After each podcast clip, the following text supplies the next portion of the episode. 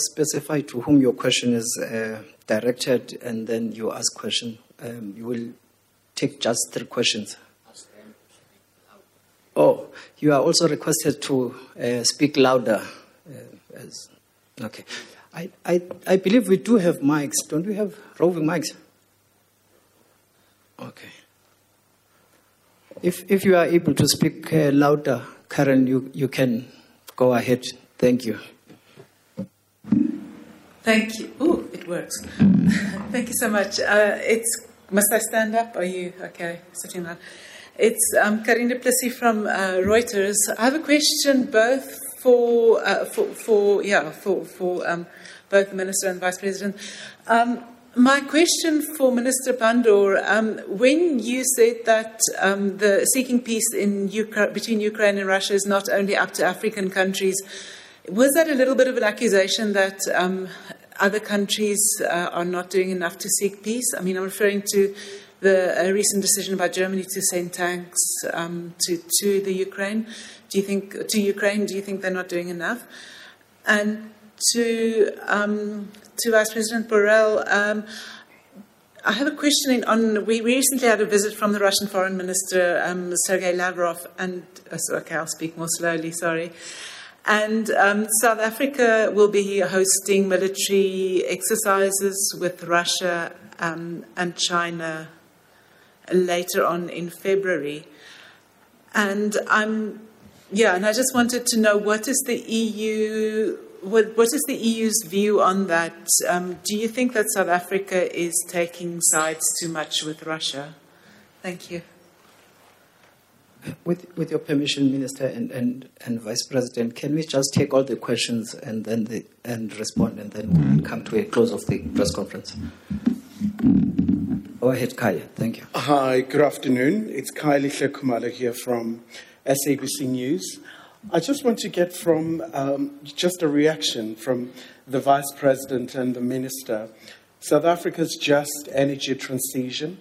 How is that process going? Especially because, I mean, we're, we're talking about fighting against climate change, but yet, I mean, we've seen this demand for coal in South Africa. So, I mean, how's that process going?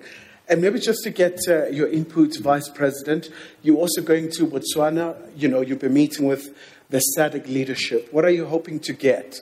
Because we know that you have been helping as EU in terms of fighting and repelling the terror attacks in Cabo Delgado in Mozambique. Are you ha- hoping to get more update to that?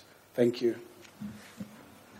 The last question goes to Kevin. Thank you, Kevin. Thank you so much. Uh, my name is Govan Whittles from Newzroom Afrika, Channel 405.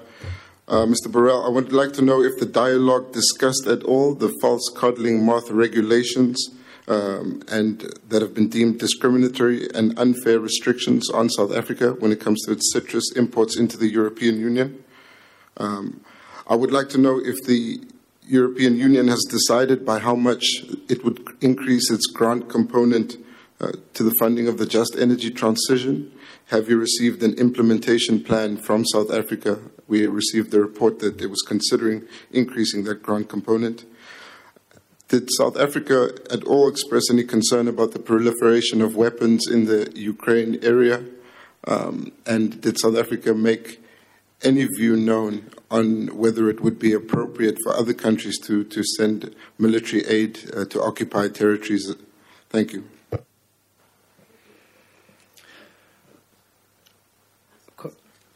Okay. Uh, Kevin, can you please repeat the question? You are being requested to repeat the questions. Yes. The last part. Thank you. I was referring to the deployment of tanks to the Ukraine, whether it would be appropriate for other countries to also deploy tanks to occupied territories such as the Gaza Strip. Thank you.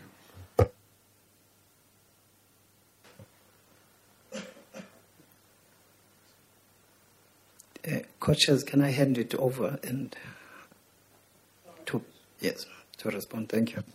Um, I, I, would never uh, say other countries are not doing enough. Uh, what I propose is that we should work together toward seeking a negotiated process and an outcome that is addressing the concerns of all the parties involved in the conflict.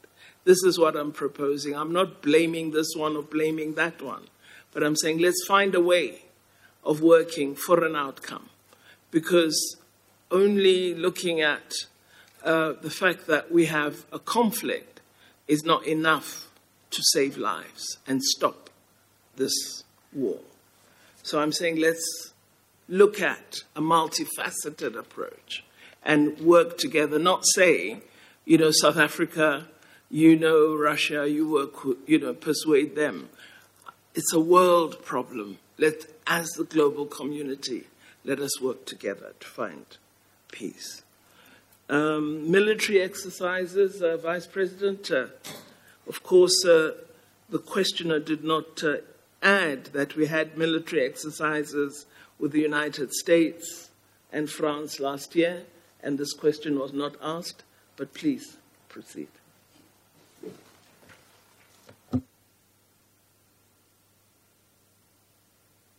I understood that the two questions that you asked to me, I will merge. Uh, the one related to the war in Ukraine, the South Africa position, and the other related with the citrus uh, trade problem, which is a completely different one. You know, I, first thing I have to do when I talk about the position of third countries about uh, the aggression of, of Russia aggression against Ukraine is that uh, we respect the right of every state to conduct its foreign policy according with its own interest. Certainly. And we have never we have never tried to, to say to anyone the way they have to behave. Every country has the right to have its own foreign policy according with its own interest. By the way, this is also true for Ukraine. That is also true for Ukraine. It's true for South Africa, it's true for all independent countries in the world. And since the beginning of the Russian aggression against Ukraine, we have been expressing our view and developing our commitment and engagement on supporting Ukraine and try to explain to the rest of the world why do we do that. And facts are facts. 140 states, which is a considerable number, has been condemning Russia aggression against Ukraine. And I know that South Africa respects the Charter of the United Nations and the territorial integrity of the states. Allow me to stress that from a legal point of view, there is no doubt Russian aggression is illegal and illegitimated under international law to which South Africa and the European Union are very much attached. We recently, some member states have decided to increase their military support to Ukraine. It's the news of the day or the past weekend. Germany and others have decided to increase and to upgrade the military support to Ukraine. This is done in view of the permanent bombing of the civilian infrastructure, the killing of civilians, and the destruction war that Russia is developing against Ukraine. And I think this is the right thing to do. And I encourage all member states of the European Union to participate in this effort. About uh, military Navy drills uh, between the South African Navy, the Russian Navy, and the Chinese Navy. Well, this is part of my first statement. Every country has the, the right to develop its foreign policy according with its own interest. In other moments of the time, uh, there were drills with other fleets. And uh, I understand the desire of certain countries, including South Africa, to spare Russia for one reason or another. Uh, and I cannot, uh, I cannot be against any activity, but I have to say that this coincidence between the starting of the war and these uh, military drills for us is something that uh, is not the best thing that we would have preferred. But our preferences doesn't mark the sovereign decision of our partners. And by the citrus issue, which is a less dramatic one, what I understand important because it affects jobs, and agricultural activity in a country that needs to create jobs. Uh, unhappily, we haven't reached an agreement today. We just express our will to continue discussing about it at the highest political level. We understand the urgency, we understand the importance, but uh, today it was not possible to reach an agreement, so we decided to continue working in order to have a, a solution for this uh, difference on the view of the next uh, uh summit. Well, on the uh, JETP, uh, as you would know, the uh, Commission on Climate Change has uh, prepared a joint energy transition plan investment plan, which South Africa unveiled at COP27 in Sharm el Sheikh, uh, Egypt.